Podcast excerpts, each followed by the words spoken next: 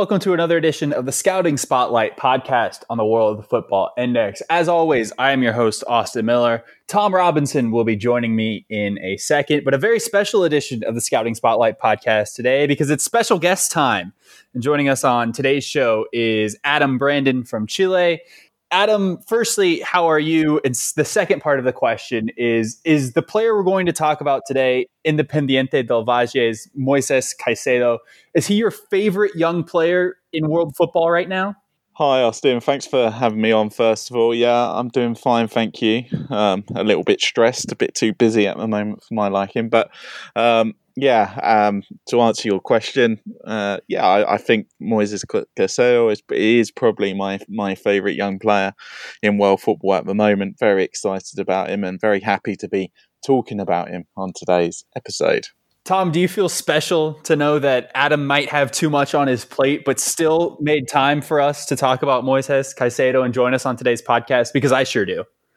Well, yeah, I, th- I, think it says more of his love of, of, of Caicedo than maybe his love for, sure. for me or you. But um, no, he, um, it's, it's great to have um, Adam on because I know that he's watched uh, a lot of games of, of Caicedo, and he's I think he's I can speak for all of us in, in terms of saying that he's he's someone that certainly this year is, is really caught our caught our eye and um, and is for me is is one of the most exciting and for his age as well complete young midfielders um, in South America, let alone just Ecuador itself. So yeah, really, really looking forward to discussing this this fantastic prospect.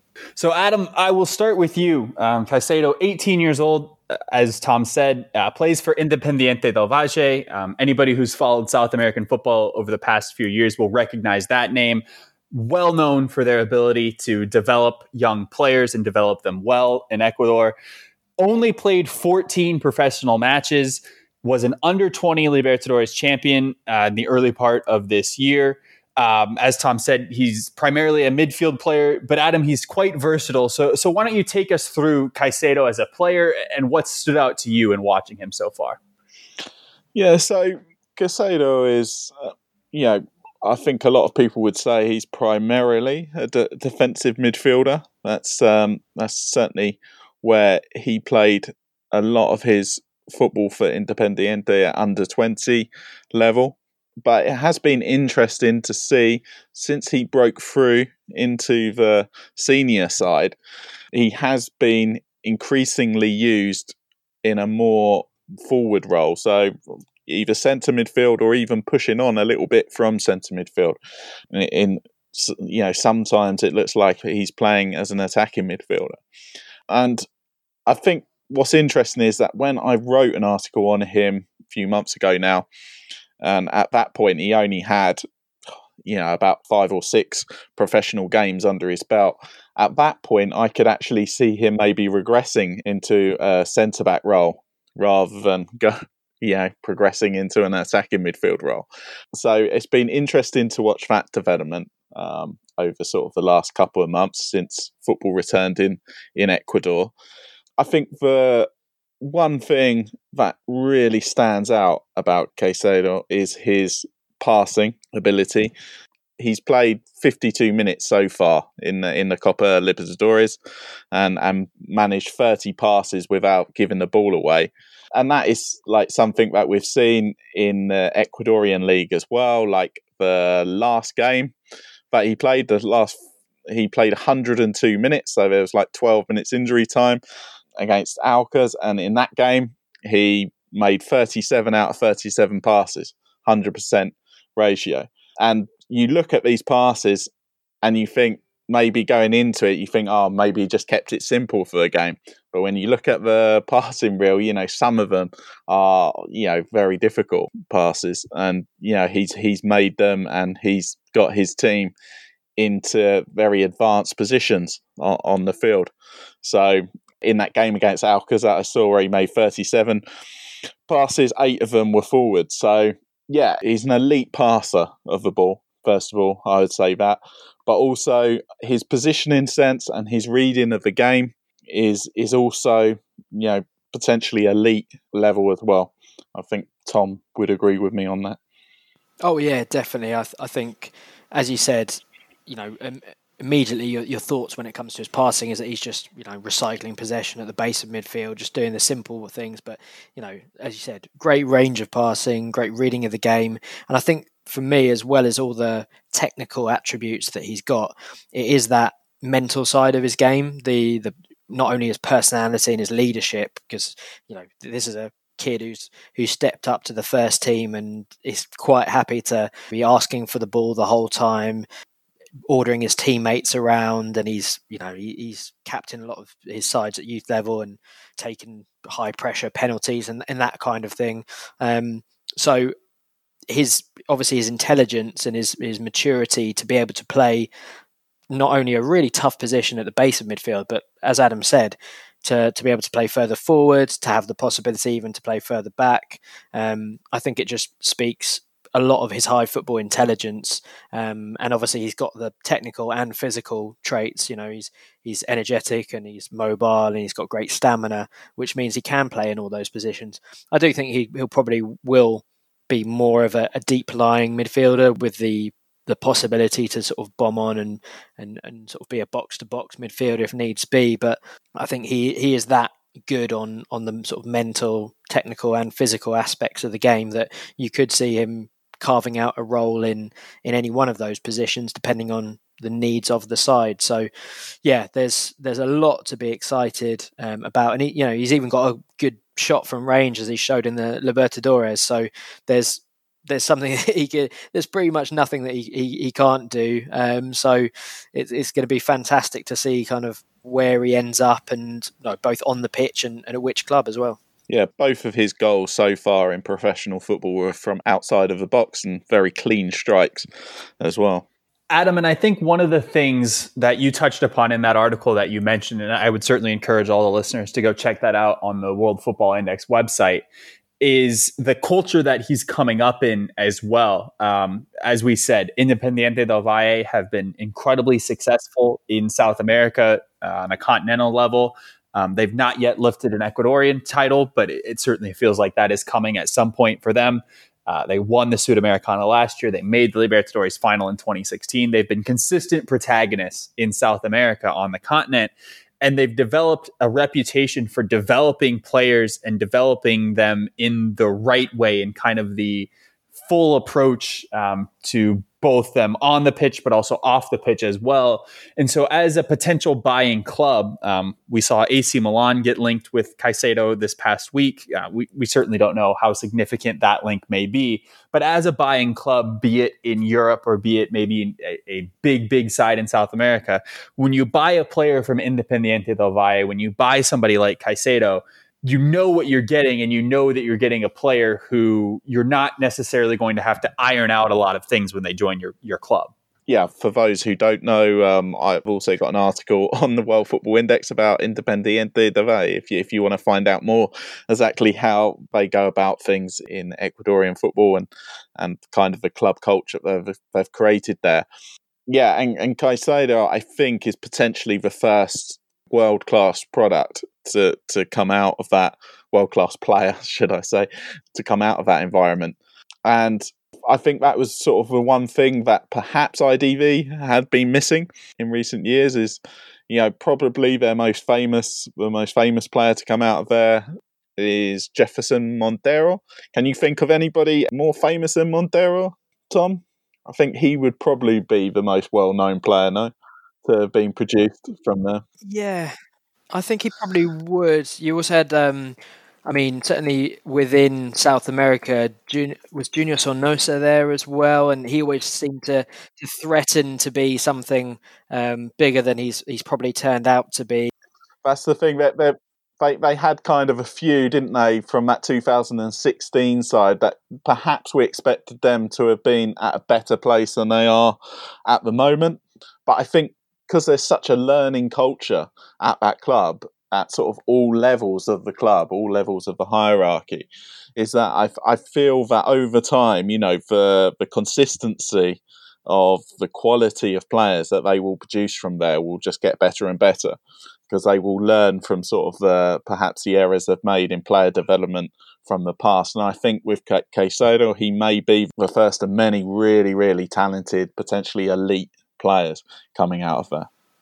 Yeah, I mean, they really focus on not only picking up some of the best talent around um, the the, uh, the country, but they really sort of develop the right kind of personalities. They they put a, fo- a lot of focus on um, you know their their off the field studies and things like that as well, and, and getting the right people in as, as well as the, the right players. So um, yeah, certainly this seems like the the next step in their development as a as a club and a producer of talent. And you know they've certainly got some of the best training facilities on the continent. So I think yeah, as you said, certainly I wouldn't expect Caicedo to be the last player, but he, he feels like the the, the best um, to to come out of there, especially when you consider how young he is and and how little experience. I mean, initially I would have the only thing holding holding me back from really waxing lyrical about him would be the fact that it's a it's a small sample size. But every game you see him play, those small doubts are kind of immediately washed away, and you kind of think, yeah, I, have only seen him a you know x amount of times, but I, have seen enough to know that he, he is ready to to go on and be a protagonist um, at, at, a big European club down the line. Austin, do you do you think this is a, a guy who who could potentially go MLS, or do you think he's someone who, who's going to go straight to, to Europe? And if so, where would you like to see him go? I think he's definitely got a one way ticket to Europe uh, at this point. I think uh, a move to MLS would be more sideways than it necessarily would be up. We've seen Ecuadorian players succeed in MLS. Uh, I think of Cifuentes at, at LAFC, who's who's carved himself a, a nice little role there.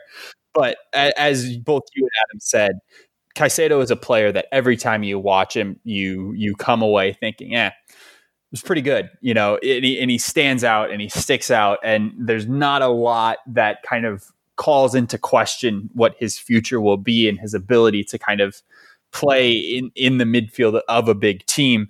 Um, the question for me then is what is that move going to be? I mentioned it earlier. AC Milan are interested.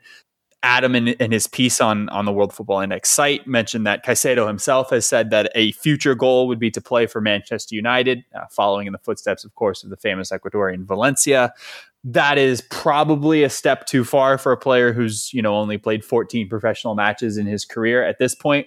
I think he will probably stay in South America uh, for sure through the end of, of what is left of this 2020 season.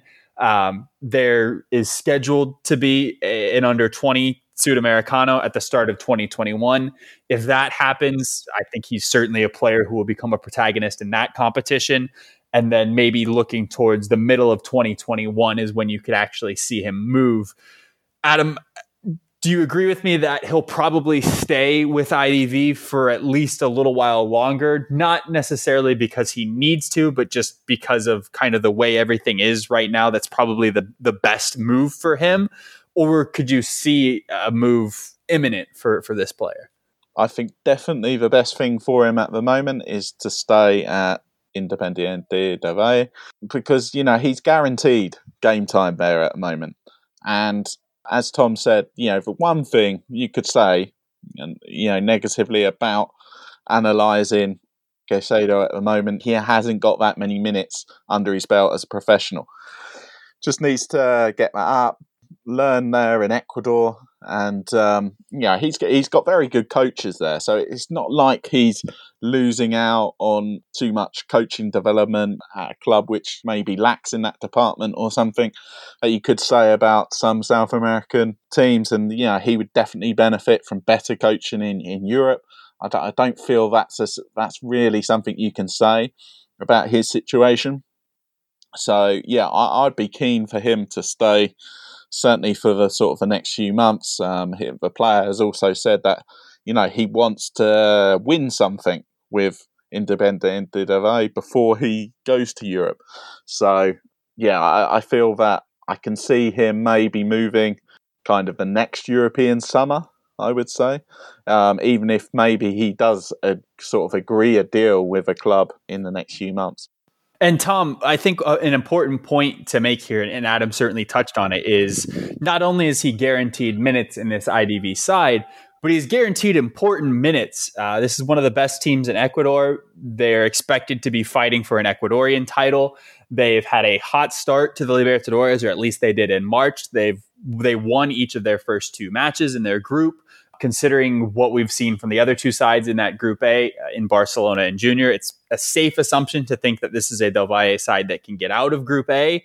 And the next thing you know, he's he's a player who's playing important knockout minutes in the Libertadores as an 18 year old, as a young kid like that. That can do wonders for his development as a player. Certainly, uh, I think IDV's start to the Libertadores has been phenomenal, and, and everything points to them getting out of that group, like you said. And I think we'd all like to see him playing more minutes at those top level um, and, and high pressure scenarios that are going to be so good for his development, and that certainly I think they're they're going to be one of the dark horses for the for the tournament, and, and could go you know, it, could have a decent run in, in the knockout stages for sure. So I do take the point though that that uh, under 20 Sudamericano could bring some attention that, again, might see a club come in for him before he's able to really get as many games under his belt as I'm sure he would like.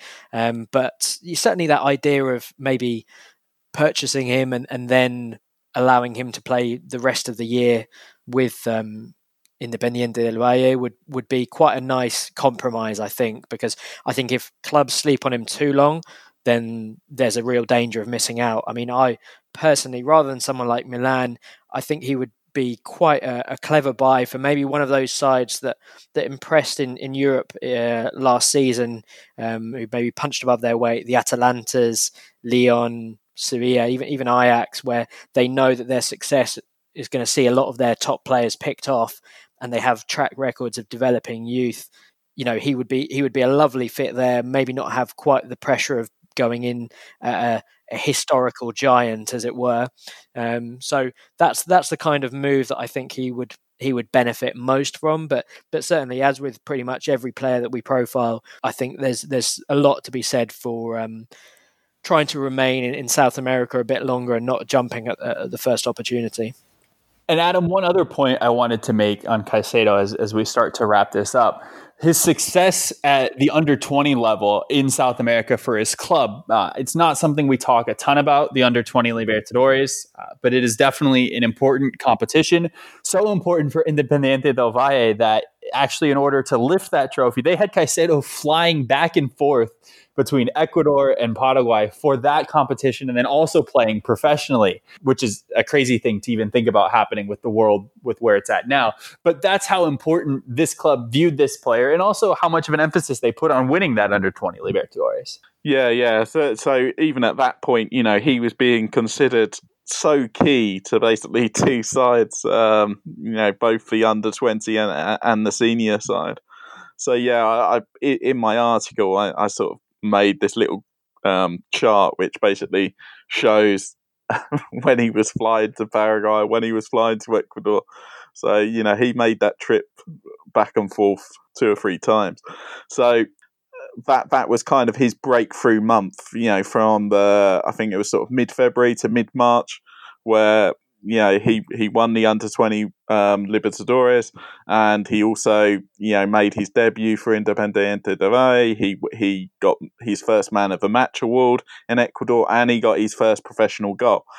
It was in that month really where you know the top European scouts would have already started to to have a look. You know, they must know about him, and I think it's just a matter of time before one of them probably does start trying to make a deal with Independiente de Valle. So, yeah, um, I feel that the best kind of move for him is definitely not going to MLS. Um, I'll put that out there right now because um, I, I don't feel it's going back to my point earlier about coaching. I'm not convinced there's any coaching setup better in MLS than what he's currently got there in Ecuador with IDV. So, you know, if, if he goes, then he's got to go somewhere where if he's not playing every week and every minute like he is at the moment, at least you know he's working with coaches to to improve their game. Because I would say there is a couple of things that he needs to work on. Um, his first touch at times, I've noticed it in recent weeks ha- has let him down a little bit, and also sort of close control dribbling. He could improve a little bit more with that because at the moment I feel that some of his touch is a little bit heavy, and sometimes he gets away with it because you know he's fairly strong and agile, but um, maybe at European level yeah, he, he won't get away with it so much. So, you know, there are still elements of his game that he needs to work on. And yeah, I feel that if I was to pick a club for him, I would pick Ajax in, in Holland. Yeah, if, if I was advising him and he had the chance of any club in Europe to go to, I'd probably pick Ajax in Holland. Adam, you're letting down your Norwich roots. I thought you would have picked Norwich for him. Well, uh, the only thing is, I don't think we would be able to get a work permit for him. So mm. yeah, I, I, would I would pick Norwich and then maybe loan him to Ajax. But I'm not sure. Sure. I'm not sure they would agree to that. nice, nice, easy um, flight from Norwich to Amsterdam. To be fair, and he yeah, can, yeah, he can exactly. stay in my spare bedroom if he wants. Um, there so, you go. Yeah, let's let's wrap this up. I mean, w- one thing that I I think we should quickly touch on as well is um, kind of the, the context of of young Ecuadorian midf- central midfielders at the moment because you know the national team's in quite an interesting place with with a you know a really good under 20 generation sort of the the age group just above um, Caicedo doing amazingly well, and um, and players like Jose Cifuentes, who I know Adam's also a big fan of, and players like Jordan Sierra as well, who who was another excellent young midfielder who's who's doing well. Um, just to name a couple there. What do we think is his national team trajectory, and and do we think the the recent uh, managerial change is going to work in his favour or potentially against him? Yeah, well, I I, think he'd be the first name on the team sheet for any Ecuador under 20 manager. I think what what is interesting is the strength in depth um, Ecuador have at the moment at, at, youth level. You know, they're looking very, very strong contenders again in next year's under 20 South American Championships. Yeah, a player that maybe a lot of people have forgotten about Tom. I feel um, coming out of Ecuador was Emerson Espinoza, who yeah. was really really impressive at just 17 years old in that 2019 South American Championship side. He was a bit overshadowed really by Cifuentes, who was a couple of years older. But you know, he he's a player that you know would still qualify for this under 20 South American Championships as well. And so he's a possible partner in in in midfield to Caicedo. There's also Marco Angulo, who I'm pretty sure that we'll probably do a scouting spotlight pod on him one day in the in the future as well. He's another Independiente de Valle product and, and another midfielder there who's got a lot of talent. But that versatility that Caicedo's got, then if if if they do feel they've got too many options in in defensive midfield or centre midfield, you know, I could see him maybe at that level being utilised either further forward or further back. Um, have to see their options, but you know they're, they're pretty stacked everywhere at the moment, from what I can see. Apart from maybe, you know, a, a centre striker for for next year, um, but the squad is looking pretty strong. Right. Well, that will wrap it up for this edition of the Scouting Spotlight podcast. A big thank you to Adam for joining us on this episode. Thank you, as always, to Tom for keeping me company. Uh, be sure to follow the World Football Index on social media for all the latest from us. Thank you so much once again for listening, and goodbye.